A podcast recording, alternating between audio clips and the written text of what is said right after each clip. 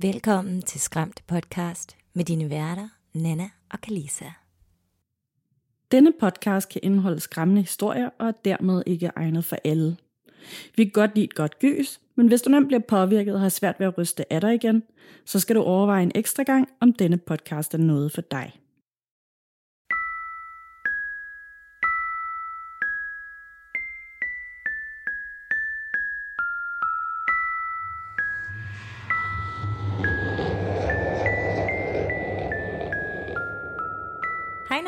Hej Kalisa. og hej til alle jer, der er tunet ind her på Skræmt podcast. Velkommen til episode 168, Yes. hvor i dag, der skal vi snakke om hjemsøgte kirkegård. Ja, og det er faktisk lidt sjovt, for det har vi aldrig snakket om før, selvom det jo ellers er super oplagt. Ja, jeg synes, det, jeg synes, det er ret oplagt, ikke? Altså, det var også, øh, vi sad lidt og snakkede om, sådan, hvad, hvad skal vi tage næste gang? Og så var jeg sådan, jamen, det må egentlig gerne være noget, der er sådan, ikke super svært at grave en masse ting frem, fordi det har lige været jul, og når I ser og hører det her, så har det jo lige været nytår og sådan nogle ting. Mm. Så det skulle helst være noget, som var sådan ret oplagt og ikke så svært at finde ting om. Ja, og det Dem- var faktisk meget nemmere, end jeg sådan lige havde regnet med. Jeg tænkte nemlig i går, da jeg sådan sad lige hurtigt og researchede på, hvad der egentlig kunne findes, så tænker jeg, at jeg fortæller om fire forskellige steder, fordi det er sikkert sådan lidt begrænset, hvad der kan dukke op, men nu har jeg faktisk endt med kun at tage et sted med, ellers bliver det en meget, meget lang afsnit. Ja, og jeg blev også nødt til at begrænse mig en lille smule. Jeg har taget noget med fra Mexico, mm. og så har jeg taget noget med fra Assistensens kirkegård. Og det glæder jeg mig til at høre om. Ja, det er sådan lidt en finurlig historie. Men jeg Ja. skal lige høre, hvordan er det gået siden sidst? Jamen altså, siden sidst, så har det jo været jul, og øh, det har været en dejlig jul, men jeg har også bare været meget, meget træt og sovet meget af tiden, og der er ikke rigtig sket noget uhyggeligt indtil i dag. Mm-hmm. jeg har faktisk også glemt, at vi tidligere har glemt at snakke om min lille gårddæmon. Ja, jeg har sådan en lille dæmon ude i gården, som vi har hørt et par gange, når du har været her. Det er sådan, ikke en ægte dæmon, tror vi. Øh, det er sådan en lille fransk bulldog, der går, øh, løber rundt nede i gården og leger med en bold, og så grønter den helt vildt meget sådan... det lyder rigtig meget som en dæmon. ja, det gør det. Han er virkelig, virkelig sød. Også fordi, at, Ja. øh, det er som om, at han er opsat på at få, få sådan hele munden rundt om sådan en fodbold. Og det er han bare ikke bygget til. Overhovedet ikke. Men hvad synes du, der var uhyggeligt her i dag? Hvad tænker du på det der trin, vi hørte? Ja, altså øhm, nogle gange, når vi har siddet her, øh, inden vi er gået i gang med at optage, så har vi godt øh, sådan hørt det her med, når gulvet giver sig lidt. Mm. Og der har jeg tænkt, at det der, det er bare gulvet, der giver sig, det er ikke de der fodtrin, som jeg hører nogle gange. Men i dag, der, øh, der var det altså væsentligt, altså det lød ikke direkte som fodtrin, mm. men det var væsentligt højere, end det plejer at lyde, når gulvet giver sig. Ja, helt klart. Helt klart. Ja. Jeg, jeg, sad også sådan, jeg sad her i sofaen og redigerede, og du sad over ved bordet og redigerede. Ja. Og så hørte vi det bare sådan bump, knas. Ja, Og så var det som om, der var noget puslelyd ja. ude i øh, sådan ude i køkkenet, eller ude i gangen, ja, eller over ved spejlet. Over ved spejlet, det snakkede vi nemlig også om, fordi at du har jo observeret nogle ting hen ved spejlet, og øh, Danika har også observeret nogle ting hen ved spejlet. Mm-hmm. Specielt faktisk dengang vi sad og lavede et afsnit om øh, spejle. Sjovt nok. Ja. men, men jeg kan stadig ikke sådan, altså, jeg, fordi så tænkte jeg lidt på, hvad er det egentlig, der kunne være med det spejl? Fordi ja. det ikke er antikt. Og så tænkte jeg lidt på, jamen, måske er der bare objekter, som ting ligesom kan hænge sig fast i på en eller anden måde. ja, Altså, fordi hvis man siger, at det kun er virkelig gamle objekter, der sådan ligesom har noget ånd, eller noget sjæl, eller sådan noget, så burde hele Europa jo være ret hjemsøgt. Alle middelalderborgere, mm. alle sten, alle murstenene og sådan mm. nogle ting, ikke? ja, Og så ser vi herover i USA, hvor deres ting ikke er så gamle, hvor at der er for eksempel nye dukker, nyere dukker, ja, som bevæger sig som fanget på filmen. Ja. Eller blinker, eller hvor deres øjne sådan rykker rundt i ansigtet på dem og sådan noget. Super klamt. ja. Men det er ikke nødvendigvis gamle objekter, som er antikke eller flere tusind år gamle. Nej, men det er rigtigt nok. Altså, det er jo heller ikke nødvendigvis, fordi det er tilknyttet spejlet. Det kan jo også bare være et eller andet, som er her, og så har man lige bemærket det henne ved spejlet på en eller anden måde. Måske. Ja. Måske. Så hvad med dig? Har du ellers oplevet noget hyggeligt siden sidst? Nej, ikke andet end julen. Dum, dum, dum. Ja. Ej, vi, vi overstod den, og det blev så fint, og det var så dejligt, og drengene havde jo en fest, og øh, ja, jeg tror, jeg tror bare næste, næste jul, så vil jeg altså gerne bare ligge på en eller anden øh, solstrand et eller andet sted og drikke en daiquiri. Og så næste næste år igen, så tænker jeg måske, at jeg er klar til at holde hjemme i julen, hvor at Ja. vi prøver det for første gang, hvor at det er mig, der får lov til at lave maden og købe Ja. træet og være vært inde og sådan nogle ting. Det kunne jeg også godt tænke mig at prøve. Helt Jeg har ikke prøvet nu. Ikke andet end corona-jul. Oh my god. Med Zoom-møder og alt det der. Ej, det var forfærdeligt. Altså, og lige, øh, hvad, hvad er det, to år siden nu? Ja. Der var jeg syg. Jeg fandt faktisk ud af det den 23. december, at jeg havde corona. Og det var rædselsfuldt. Og det var, at vi skulle holdt jul i Vejle sammen med min øh, faster, øh, som bor derovre, og min kusine. Og så var vi bare nødt til mig og min far at køre hjem igen den 24. Fordi altså, vi skulle ikke smitte de andre. Ej, det er simpelthen så ærgerligt. Mm. Vi havde også øh, vi havde coronajul, hvor at vi var i den samme bygning, og vi havde fået lov til at låne en, øh, en lejlighed op på tredje sal, hvor mm. at de var i Jylland hos noget familie. Og så mig og drengene og Barbara var lige landet i Danmark, og vi havde ikke, sådan, vi havde ikke noget forhold endnu, så det hele var meget sådan skrøbeligt. Og så blev det bare sådan noget intenst corona-isolation. Ja.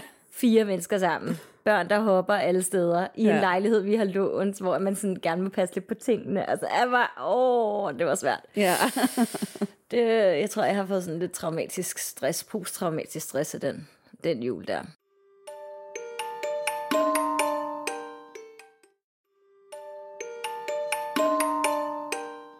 Nå, men øh, heldigvis så øh, var vores pandemi ikke så voldsom, at øh, vi blev nødt til at lave pestkirkegård.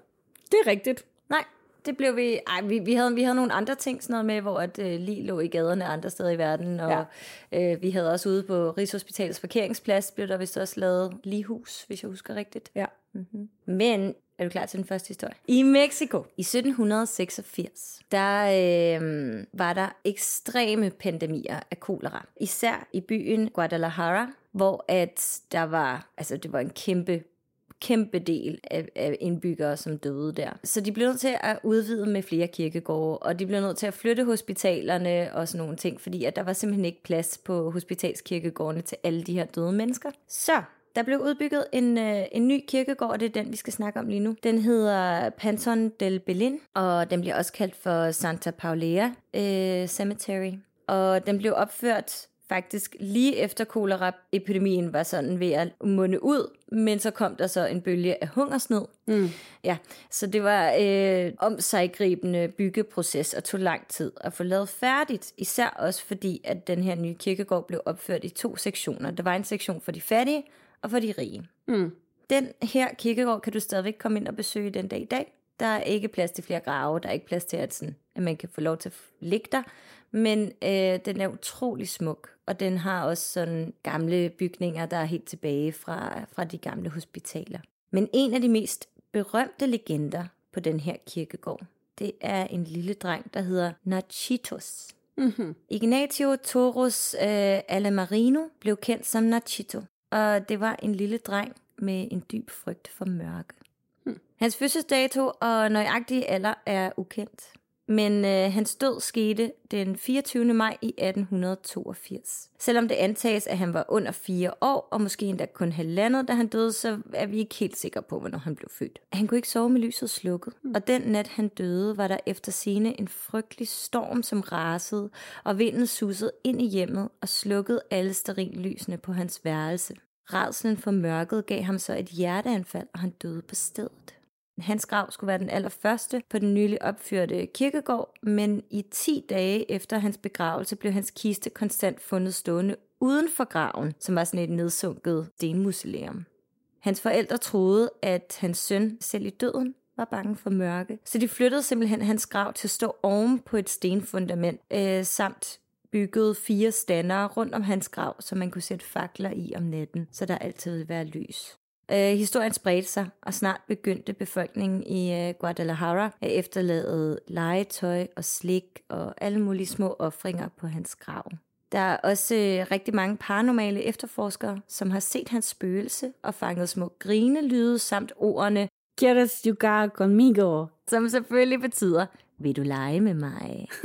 på alle deres EVP'er, og så også øh, barnelignende skikkelser, som titter rundt om gravstenen. Og øh, der er også en masse andre legender fra den her enormt store og smukke gamle kirkegård. Der er også noget om en pirat, som huserer, mm. en sort munk, som, som også går sådan igen. Og det synes jeg er lidt sjovt, fordi der er mange forskellige steder, som har de her sorte munke, eller hvide damer, eller sådan noget. Det føles sådan ret, som om, at, at alle de her legender, de har en eller anden form for forankring i et eller andet. Måske det er det samme spøgelse, som bare sådan huserer i hele verden.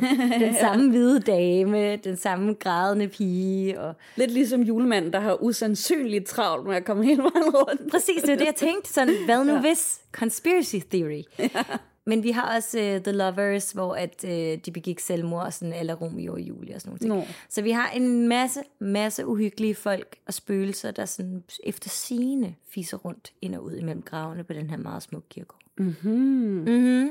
Så uh, skal du besøge Mexico? Jeg vil mega gerne besøge Mexico. Kommer jeg afsted, så kunne jeg vildt godt tænke mig at komme til Guadalajara, så skal jeg da helt klart forbi den der kirkegård. Mm-hmm. Og jeg synes jo også, der er det her meget smukke ved meksikanske kirkegårde, at de er jo fuldstændig anderledes end de her kirkegårde, vi har i Vesten. De er sådan tit udsmykket i mange forskellige farver og mønstre og mm. masser af blomster, alt det her. Og så er der jo en gang om året, øh, 1. november, hvor de har øh, Dias de la Muertos, som er øh, de dødes dag, mm-hmm. hvor de netop fejrer og hylder alle dem, der engang har været. Det kunne jeg mega godt tænke mig at opleve.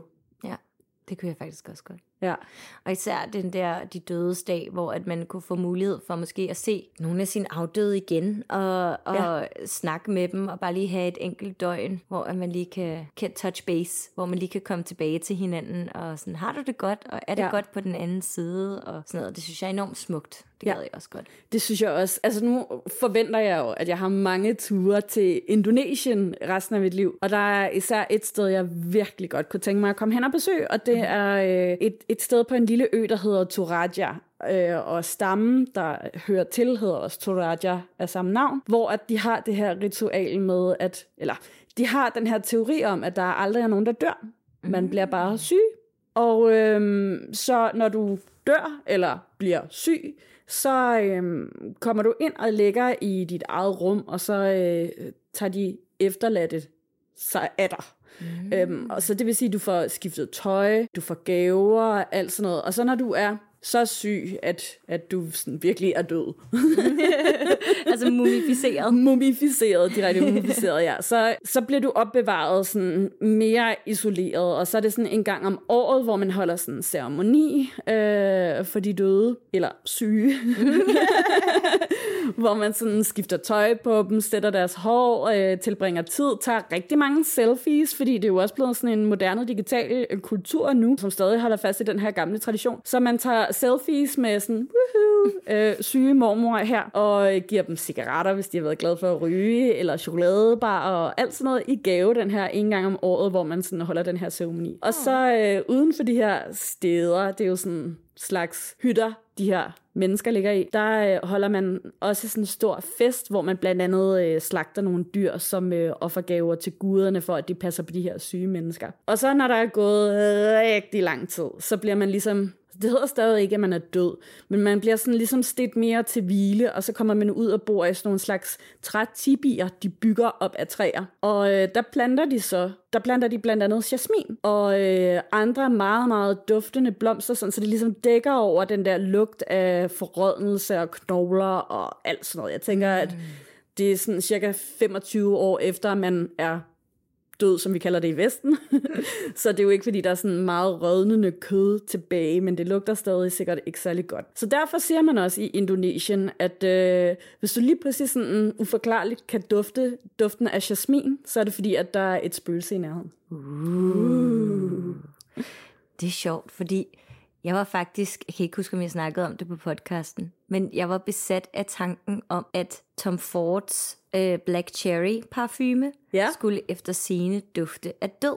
Okay. Mm-hmm. Så jeg gik ud i alle butikker, det er sådan for et halvt år siden eller sådan noget. Alle butikker, og der var ikke nogen, der havde dem, for den var fuldt, komplet udsolgt. Nå. Og så fandt jeg den endelig, endelig, endelig. Sådan en lille bitte parfumeri i, øh, på Malmø, eller i Malmø hedder det. Og så duftede jeg til den, og jeg synes bare, den duftede helt vildt godt. Men det var, teorien var, at den duftede som død, fordi at det øh, den form for formaldehyd, det man bruger, når man balsamerer. Ja balsamere lig, har den der søde kirsebærduft. Okay, det var jeg faktisk slet ikke klar over, men mm. det giver jo mening, fordi formaldehyd kommer jo fra kirsebærsten, gør det ikke oprindeligt?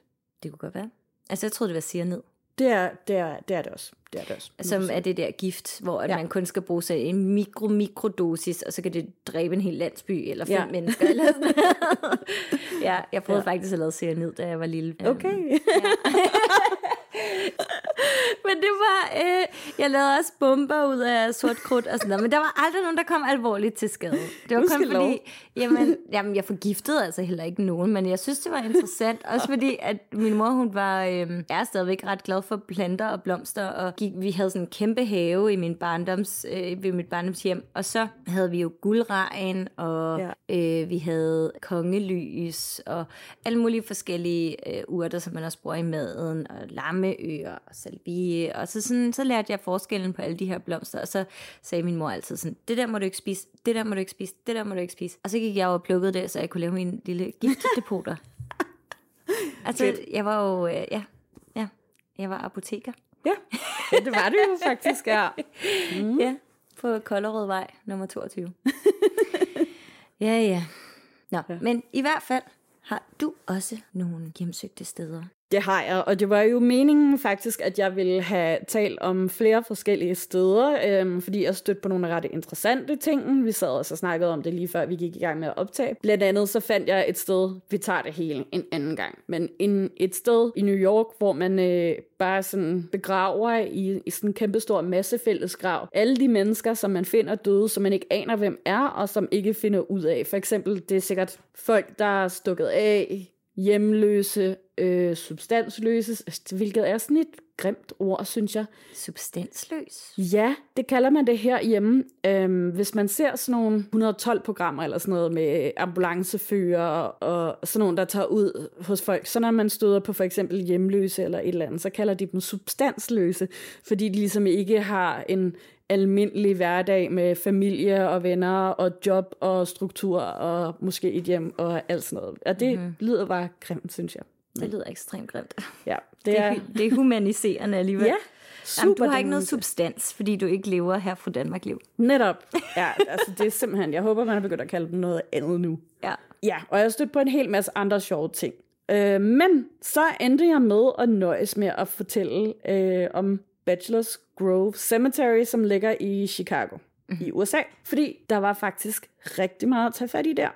Det øh, siges, at det er et af verdens mest sjældne steder, hvor at, øh, der rent faktisk er et hjemsøgt hotspot i form af sådan en vortex eller en portal til den anden verden, som vi har talt om før i et tidligere afsnit. Det er fordi, det ligger i et meget historisk område, der har et dybe rødder helt tilbage til bosættelsen af øh, USA og en af de største byer, der er i USA. Og øh, det er blevet besøgt af utallige spøgelsesjæger og øh, spøgelsesentusiaster siden 1940'erne. Der er rigtig mange historier og beretninger om møder med genfærd og om øh, mystiske hændelser, der er sket på stedet, stedet. Så I kan bare læne jer tilbage derude, og så øh, dykker jeg ned i dem. Den første, den handler om beskytteren af Bachelor's Grove Cemetery. Ifølge historien, så har der nemlig engang ligget et hus nær ved kirkegården, tæt på hovedindgangen engang til Bachelor's Grove. Manden i huset, han følte sig en forpligtelse over for stedet, og han holdt øje med det for at sikre sig, at øh, mindesmærkerne og gravene blev behandlet med stor respekt. Han var ikke ansat til at passe på kirkegården, så det var bare ren og skær forarvelse over det herværk, der nogle gange blev begået mod stedet, der ligesom drev ham til at holde øje med det og våge over det. På et tidspunkt så begyndte der at blive lavet mere og mere herværk, og øh, samtidig der steg antallet af observationer af manden også. Og øh, beskrivelserne af ham, de er stort set altid ens, men det er lidt forskelligt, hvordan han er blevet set. Nogle folk ser en mand, der går på naturstien lige ved siden af kirkegården, og andre ser kun hans skygge. Nogle ser ham som en ældre mand, der nogle gange holder på en lanterne. Den mest berygtede beretning om manden her, den skete for to mandlige studerende fra et nærliggende college i 1971. De to fyre, de øh, var gået ud på stien om natten, fordi de som så mange andre havde hørt spøgelseshistorierne fra stedet. De havde også fået at vide, at det var en uhyggelig sjov oplevelse at være derude og snige sig ind om natten, så de tog altså afsted. På vej ned ad stien så de nogen komme hen imod dem. Først lignede det bare en skygge, men da han kom tættere på, så var der en lanterne, der kastede lys over ham, så han bedre kunne ses. Lyset det øh, skinnede svagt gulorange, og den fremmede mand, han så ud, som om han var ked af det, og så ud som om han skulle til at sige noget. Men øh, inden han sagde noget, så øh, afbrød fyrene ham, fordi de var så vant til at få skæld ud af ældre mennesker, at øh, de ligesom vidste, at de altid skulle være klar til at bryde ind og øh, skrue rigtig meget op for charmen. Så de afbrød og sagde, ej, hvor er vi glade for at se dig. Vi har hørt om kirkegården, og så har vi hørt nogle spøgelseshistorier om en mand, der går og passer på stedet. Er det dig? De grinede. Men den ældre mand, han sagde ikke noget. Hmm. Men du kender måske til huset og ved, hvor det er. Altså, vi er her kun af ren interesse. Vi kunne aldrig finde på at ødelægge noget. Den gamle mand, han stod helt stille. Men til sidst så løftede han den ene hånd, stak pegefingeren ud og pegede ned ad stien. Fyrene de takkede ham og begyndte at gå. De var ivrige efter at komme væk fra det meget akavede møde. De gik et stykke ned ad stien, men øh, lige pludselig så fik den ene af drengene sådan følelsen af, at han burde vende sig om. Det fik den anden dreng til også at vende sig, og så stod de ellers begge to i akt skikkelsen af manden, de lige havde talt med. Den gulorange lanterne, den svingede ved siden af ham, indtil at det lige pludselig stoppede, og lyset forsvandt ind i mørket. Og det var for mørkt til at se, om manden stadig var der.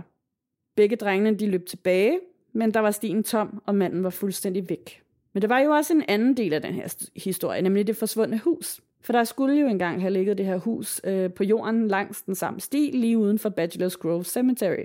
Det var mandens hus, som senere blev revet ned. Men huset, det viser sig nu kun for nogle få af dem, der besøger stedet, for derefter forsvinde ud af den blå luft igen og efterlade sig et helt tomt sted.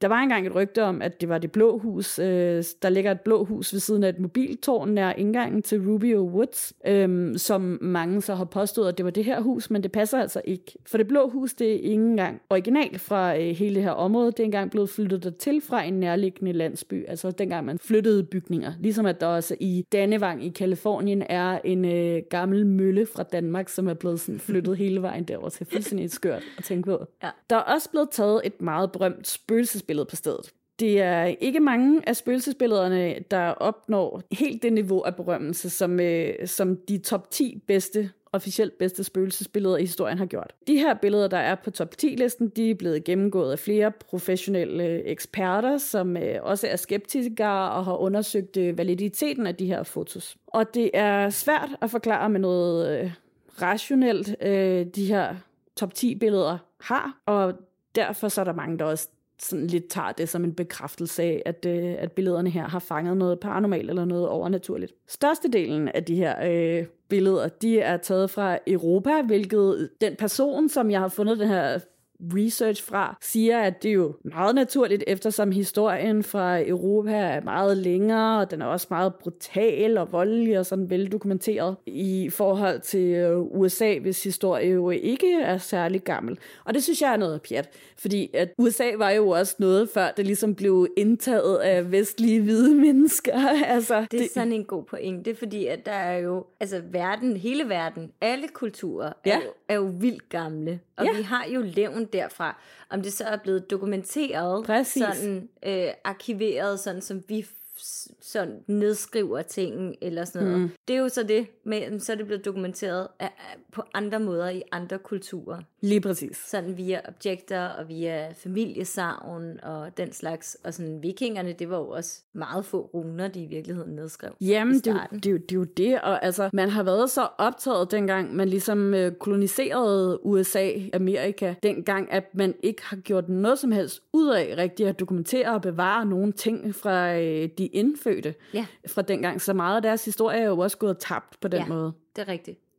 Ja. Det er jo lidt det der med, når du, når du indtager et land, så er det smartest bare at slette hele kulturen, der var der før. Ja. Fordi ellers så kan de gøre oprør mod en.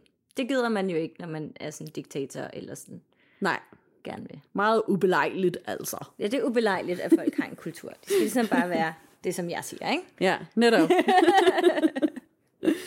ja. Men det billede, øh, eller de her to billeder, som så er fra øh, USA, som er på den her top 10 liste, der er et af dem, der stammer fra et gravsted i Arizona, som vi må fortælle om en anden gang. Og så er der det her, som kommer fra øh, Bachelor's Grove Cemetery, som angiveligt skulle være af The Madonna. Et af de spøgelser, der huserer på stedet. I 1991, der var der et øh, tidligere medlem af en lokal paranormal gruppe, som hed Ghost Research Society, ved navn Judy Fells, som gik ind på kirkegården. Hun var meget bekendt med stedet. Øh, hun havde undersøgt det mange gange før, og især mens øh, formanden for GRS, som man forkorter det, var Dale Kasmarek. Kasmarek, han var øh, pioneren, som gjorde kirkegården meget berømt, og øh, han var en meget veltalende fortæller for områdets spøgelser, og hans historie gjorde stedet super berømt for midten af 1980'erne og frem. Men den her dag var Judy Fells taget afsted og øh, tog billeder af grunden. Hun klikkede løs på kameraet, uden at se eller høre noget. Hun gjorde det bare sådan, for ligesom at dokumentere stedet og prøve at fange noget. Og fuldstændig som det tit er med øh, mystiske fænomener, der bliver fanget på fotos, så blev det her også først opdaget efter, at øh, billederne var blevet fremkaldt. Man skal kigge efter noget på toppen af et gravsted, langt inde i billedet af hele stedet. Man er nødt til at forstørre det, men så er figuren heller ikke til at tage fejl af. Det er en kvinde, som sidder afslappet på gravstenen, og hun er lænet sådan lidt forover nærmest som i sådan en øh, gyngende bevægelse, som hvis hun trøstede sig selv for eksempel. Og øh, den stilling, hun sidder i, den passer faktisk også perfekt til den tilhørende historie, som man mener handler om hende. Og jeg skal selvfølgelig nok lægge billedet her ind i gruppen, så I også selv kan vurdere, om det er ægte eller ej. Mm-hmm. Men hvem er så Madonnaen her? Der er historier om The White Lady, som går helt tilbage næsten et år 10 før Fells tog det her spøgelsesbillede. Og øh, til synlædende så stammer den her historie fra en oplevelse fra 1979, hvor en munkelignende figur var blevet set nær hovedet engang. Og den her munk skulle efter sine holde en baby. Tre år senere, så var der øh, andre beretninger om figuren, som altså sagde, at det var ikke en munk, det var en kvinde i en hvid kjole. Og ifølge de lokale, så øh, bidrager den her misforståelse kun øh, til at validere historien, fordi at øh, det, at der er uenighed om, om det er en kvinde eller en munk, det gør det sådan mere troværdigt, siger de, fordi at øh, så er historien ikke bare en gentagelse af noget, man har hørt, så, så siger man, at man er mere man tænker mere om, om de mennesker, der fortæller om beretningerne, at, at de gør det ud fra det, de har oplevet, og at de ikke bare har taget det ud og finder på det, fordi at de gerne vil have opmærksomhed. Mm. Og det ved jeg ikke. Altså, måske man også sagtens kunne forveksle en munk, en kutteklædt munk med en kvinde i hvidt. Det kunne man måske godt, hvis det er sløret eller sådan noget, ikke? Fordi jeg tænker ja. sådan, den der kutten kunne jo godt være hård. Ja. Og munkekjolen kunne jo godt være en kjole. Ja, sagtens, nemlig. Ja. Så, så helt urealistisk at det måske ikke. Men øh, den her kvinde klædt i hvidt, hun ses øh, rundt omkring på kirkegården. Og nogle gange så er hun alene, men andre gange så holder hun jo så noget, som rigtig mange mener er en baby. Kasmarek, som var formand for GRS, han bragte beretningen til offentligheden i en bog fra 1989, som hedder The True Tales of the Unknown, og er skrevet af Sharon Jarvis. Her der påstår han, at kvinden er blevet set af selv politibetjente. Det var mænd, der havde til opgave at tjekke området mange gange i løbet af natten og lede efter de vandaler, der udført herværk på stedet. De her mænd har set kvinden i hvidt og fortalt mig om det men de var bange for at rapportere om det officielt, af frygt for at blive latterliggjort, eller at alle andre ville tro, at de var skøre. De kalder Madonnaen for Mrs. Rogers, og årsagen til det er faktisk intet mindre end fantastisk, mener den her person, der har researchet på det. intet mindre end fantastisk. Mindre. Nemlig. Det er nemlig meget sjældent, at uh, paranormale efterforskere og entusiaster, at deres historie, de uh, fanger interessen af lokalhistorikere. Men det gjorde de altså her, især historien her om Madonnaen. Og det er måske på grund af det her verdensberømte spøgelsesbillede, der er blevet taget, eller så er det bare i det hele taget spøgelseshistorien i sig selv. Uanset hvad, så øh, begyndte de i hvert fald at grave i historien øh, og lede efter kvinder, der var blevet begravet på stedet, som passede til beskrivelsen. Og så fandt de ellers frem til en kvinde ved navn Luella Rogers. Rogers blev omtalt i bogen More Haunted Houses fra 1991 af Dolores Riccio med flere detaljer om spøgelset. Hun skriver, der er en fortvivlelse i den måde, hun vandrer rundt mellem gravstederne og leder efter noget på. Det er en historie om en mor, der er begravet på kirkegården, væk fra sin lille datter. Derefter finder man en lille mystisk gravsten, der kun bærer ordene spædbars datter. Datteren menes at være den baby, som Madonnaen holder. Historikerne fandt dog et lille problem i historien om Mrs. Rogers og spædbarnsdatteren, for barnets gravsten er nemlig placeret på det helt forkerte sted på kirkegården. Altså der er tale om en placeringsfejl, fordi det er ikke Luella Rogers datter, men en erstatningssten for en, der er blevet stjålet under noget herværk, der engang er blevet begået. Og den her erstatningssten, den er altså for, forkert placeret. Det er nemlig Emma Fulton sten, og hun er en del af Fulton-familiens gravsted, som skulle være placeret i den modsatte side af kirkegården. Og så ved man så ikke nu, øh, hvad der er hoved og hale i det, øh, men måske er den hvide kvinde så Emma Fultons mor. Hmm. Det finder vi nok aldrig ud. Der er også en historie om en gul mand. I 1984 der skrev en mand ved navn Norman Basil en artikel i avisen Chicago Sun-Times. Og her er et citat fra den. For halvanden måned siden så jeg et genfærd stå ved et træ. Det var en gul figur. En mand med en hat, sandsynligvis i 40'erne. Jeg tog et billede på 1000 speed film. Jeg ved ikke lige, hvad, hvad, hvad det hedder, men desværre så kan man ikke finde øh, billedet fra artiklen, men øh, det skulle være sket under en campingtur i området, hvor Norman og hans venner udforskede Bachelor's Grove Cemetery og gik rundt og tog billeder. Norman han stod ryg mod ryg med en af sine venner for at fange hele kirkegården. Han kiggede over, og så så han lige pludselig en gul skikkelse stå ved siden af et træ. Lige pludselig forsvandt den bare igen, og så var den efterfulgt af nogle røde striber. Men hans ven så absolut ingenting. Men Heather så også den gule mand. For 12 år senere, så var der en kvinde ved navn Heather, som gik ud med sin familie og en ven for at udforske området og lede efter spøgelser. Hun sagde, hun var begyndt at kede sig, for de var ikke stødt på noget af det paranormale endnu. Men så ændrede det sig på et splitsekund, da hun pludselig så en mand stå på den modsatte ende af stien. Først så troede hun, at det var en anden spøgelsesjæger, bortset fra at personen var, som hun kalder det, mærkeligt klædt i gult, men måske så opfattede hun bare det gule skær som noget tøj. Hun skyndte sig at kalde på sin far og sin ven, og de løb hen for at kigge efter ham, men de kunne ikke se nogen. Heather, hun kunne dog stadig se ham. Og så siger hun, der indså jeg, at han faktisk var gennemsigtig. Heather fixerede sit blik på ham, men blev hurtigt afbrudt, da hun pludselig mærkede en kold vindstød bevæge sig gennem hende. Hun blev bange og begyndte at løbe. Jeg fik simpelthen bare nok, og så ville jeg ud derfra, sagde hun.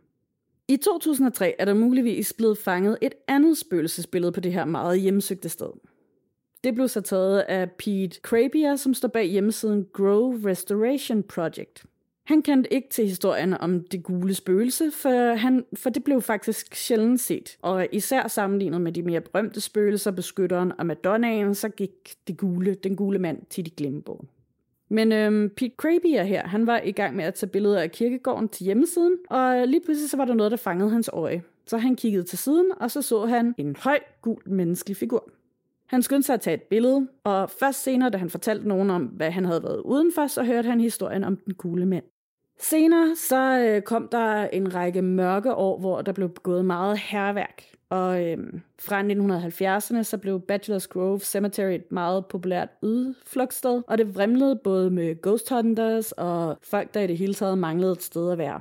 Det vides ikke med sikkerhed, øh, hvad der resulterede i kulminationen af aktivitet på stedet, men måske så er det på grund af et besøg fra det mest berømte spøgelsespar nogensinde, nemlig Ed og Lorraine Warren. Og dem kender vi jo også fra historien om Amityville og alle de andre ting, der skete i 70'erne. Uanset hvad, så var kirkegården et perfekt sted for spøgelsesjæger. Det var nemlig både fjernliggende, afsides og havde offentligt tilgængelige arealer. Men den triste del af historien om Bachelor's Grove Cemetery, det er, at det ikke var alle besøgende, der var seriøse og spækfulde over for stedet. Og øhm, forud for alle de her spøgelsesjagter, der er foregået der, så var der nemlig også øh, mange fester på grunden, som gik helt tilbage til 1940'erne faktisk. Og det øh, var nogle unge mennesker, der tog ud til øh, det formodede hjemsøgte sted for at drikke og fortælle spøgelseshistorier. Og øh, det der med at tage ud af steder og fortælle spøgelseshistorier og drikke sig fuld og sådan noget som unge, det er jo sådan en fortælling, der er lige så gammel som tiden selv. Det førte så til massiv herværk på stedet, og det var både, at gravsten blev stjålet, eller at de blev ødelagt og smidt til siden. Så var der grave, der blev gravet op ad og øh, i det hele taget, så var der en meget uanstændig opførsel på det her sted.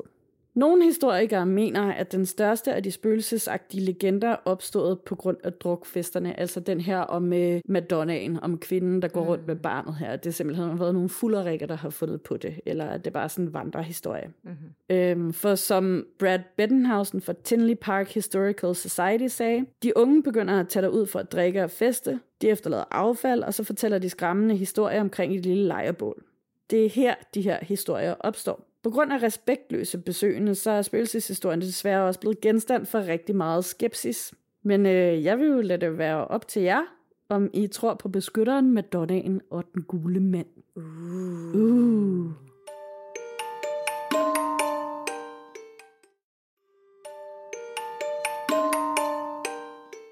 Det var nogle, det var nogle fede historier. Mm.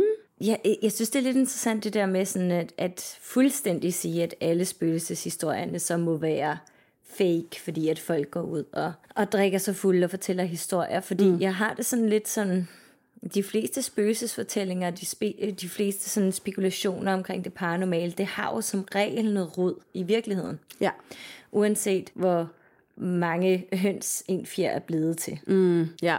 Så, øh, så må ikke, men det er altid super surt, når folk de tager ud og ødelægger stedet for andre mennesker og er disrespektfulde, og især når det er kirkegård, ikke? Jo, netop. Men altså, og det der med at flytte rundt på gravene, det har vi jo også mange steder, hvis ikke alle steder. Der bliver man jo nødt til at flytte rundt på ting, fordi folk bliver ved med at dø, og bliver ikke ved med at have mere plads. Nej, altså, og det er da også nu, for eksempel, min øh, farmor og farfar, de er begravet på en kirkegård i Vejle, og øh, altså min farmor, hun døde allerede i 2000, øh, og så døde min farfar der cirka 10 år efter, mm. og så øh, har vi jo forlænget det her gravsted, som min, min farmor allerede lå i. Og så her for et år eller to siden, så var vi nødt til at beslutte os for, om vi ville blive ved med at betale til gravstedet, eller om vi bare sådan ville opgive det. Mm-hmm. Og så tænkte vi, hmm, der er kun en i familien, der stadig bor i Vejle, og som ligesom føler en forpligtelse til at tage sig af stedet og sådan noget, og det, det, det er der jo ikke nogen grund til, og sådan, vi andre besøger måske gravstedet en gang om året, eller noget af den stil, så, så det er der jo ikke nogen grund til. Det er alligevel ikke det, at vores minder til min farmor og farfar er ligesom koblet til.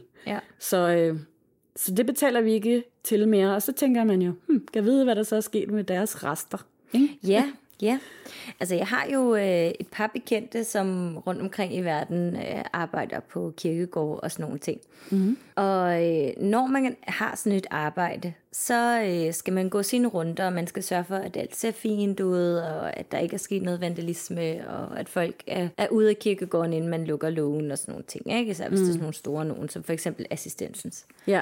Men der kan også godt ske det, at nogle gange så vender jorden sig bare. Andre gange så er det dyr eller noget, som har gravet noget op fra stederne. Og så også det der med, at ligene jo rent faktisk rykker sig langsomt, langsomt opad igennem mm. jorden. Andre steder på grund af tryk og alle mulige forskellige ting.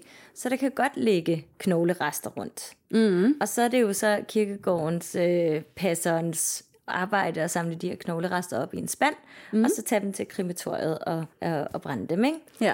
Men, men det er sådan, sådan hyggearbejde, du kan have dig med ja. at gå rundt med en spand og samle, samle knoglerester op, der på en eller anden måde er øh, sådan kommet op til overfladen. Ja. Og der var også en helt masse ting omkring øh, assistensens kirkegård, mm. med øh, metroen og alle ja. de her knogler, og folk vidste ikke, altså, hvad skal vi gøre af dem, og hvad bliver der af det, og øh, nogen var vildt forarvet, og andre var sådan, ja, yeah, en metro og sådan noget. Ja.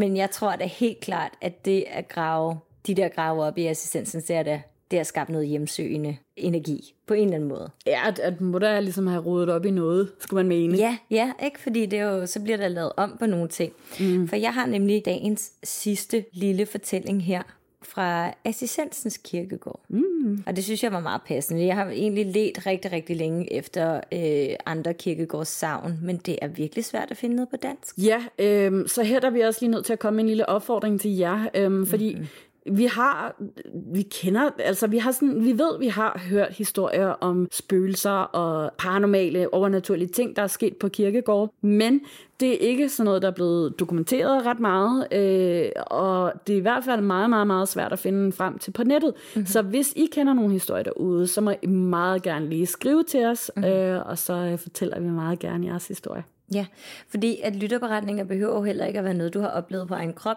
eller øh, nogen, du har nær har oplevet. Det kan jo også godt være bare sådan landsbyens savn, eller ja. hej, jeg kommer ude fra øh, derude, hvor kravene vender, og vi har altså det her underlige hus, og da jeg var lille, kaldte vi det bøgemændens hus, på grund af, at der var en gammel, uhyggelig mand, der var der, og ja, han lige nøjagtigt. slog måske alle sine dyr ihjel, eller et eller andet sådan.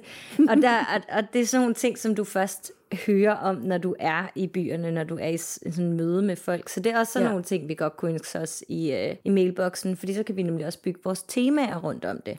Så kunne vi gøre sådan noget med, at vi finder en masse ting på nettet, og så finder vi en masse ting fra jer, og så smelter vi dem ligesom sammen. Yes. En dejlig lille gyserkage. Nå, men jeg har en her, som hedder Gengangerens Hævn. Uh. Jeg har researchet en lille smule med assistensens kirkegård, og der er jo en grund til, at der er gitter på mange af gravene, og der er også en grund til, at, øh, at der nu er lukket lover og sådan nogle ting øh, med vagter og patruljer. Og det er simpelthen på grund af gravrøveri. Assistensens kirkegård har nogle af vores højeste high profile, hvad hedder det, mest berømte og kendte danskere og mm.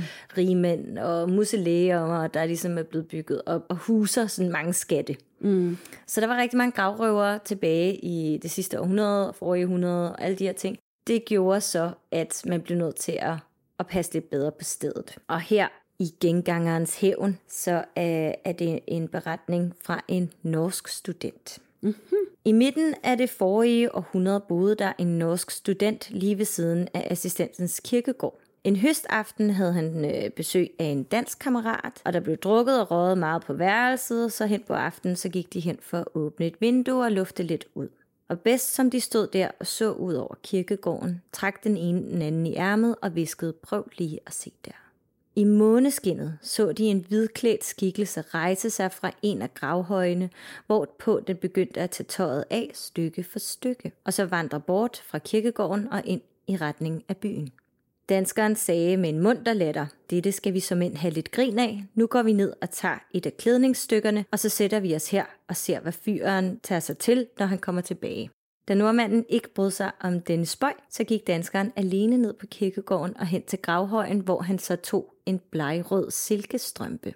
Han kom tilbage, lagde den på bordet, og de to venner stod nu og så ud af vinduet og ventede på, at skikkelsen skulle komme tilbage. Det gjorde den også lige præcis, da klokken slog 12. Den gik hen til graven og begyndte at tage tøjet på igen, men så opdagede den, at der manglede en strømpe.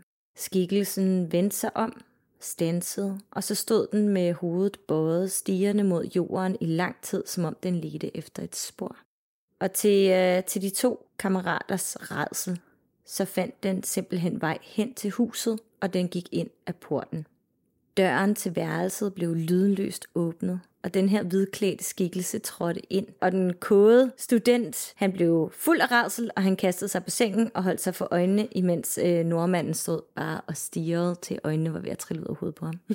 Skikkelsen skred hen over gulvet og tog strømpen fra bordet, og så vendte den sig mod sengen og hævede sin højre hånd i vejret, og med et så var den forsvundet ud af den blå luft.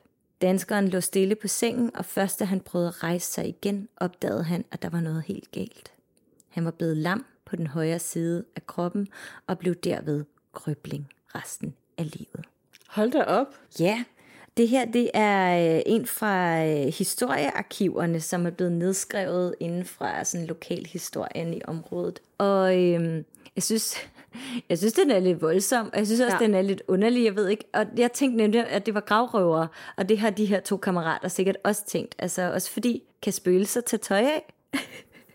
det var sådan et helt, helt, helt sådan lavpraktisk spørgsmål. Kan de godt tage tøjet af? Og, og hvorfor to... Hvorfor vandrer nøgen ind i byen? Ja. Yeah.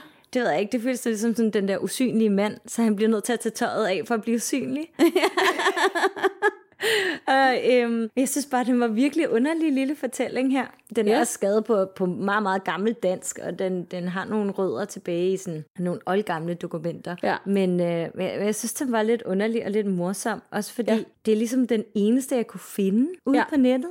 Der var ikke andre, og assistensens har jo milliarder af gyserhistorier, spøgelseshistorier, folk, der har set underlige ting, og folk, der har øhm, taget billeder af mærkelige ting, når de sidder lige og får sig en øl eller hygger eller sådan noget andet, ikke? og så tager selfies, og så dukker der noget op bagved. Lige præcis. De har faktisk endda også en lille ghost walk øh, yeah. derinde. De har jo mange forskellige guidede ture, hvor de blandt andet tager digterturen, øh, mm-hmm. og så ser man gravene på alle de digter, øh, der ligger derinde. Og øh, så har de jo også for eksempel sådan noget med øh, naturen derinde, fordi der er faktisk rigtig meget bevaringsværdig natur derinde, øh, med helt specielle træer, og der er jo rigtig mange forskellige dyr derinde. Der er jo blandt andet skovskader, som man ellers ikke ser så tit øh, rundt omkring i København, og så er der rigtig, rigtig mange æren for eksempel også. Mm. Så, så der er spøgelseshistorie. Det ved jeg. Mm-hmm. Jeg har ikke fået taget den der ghost tour endnu, selvom den ligger vidderligt en spytklat herfra. Så lad os gøre det til foråret. Det synes jeg, vi skal gøre, ja. ja. Og øhm, vi har jo også planer om at lave en walk and talk derinde. Mm-hmm. Jeg har nemlig masser af anekdoter derfra, med specielle gravsteder og alt sådan noget der. Ja. Så øh, ja. Det skal vi gøre.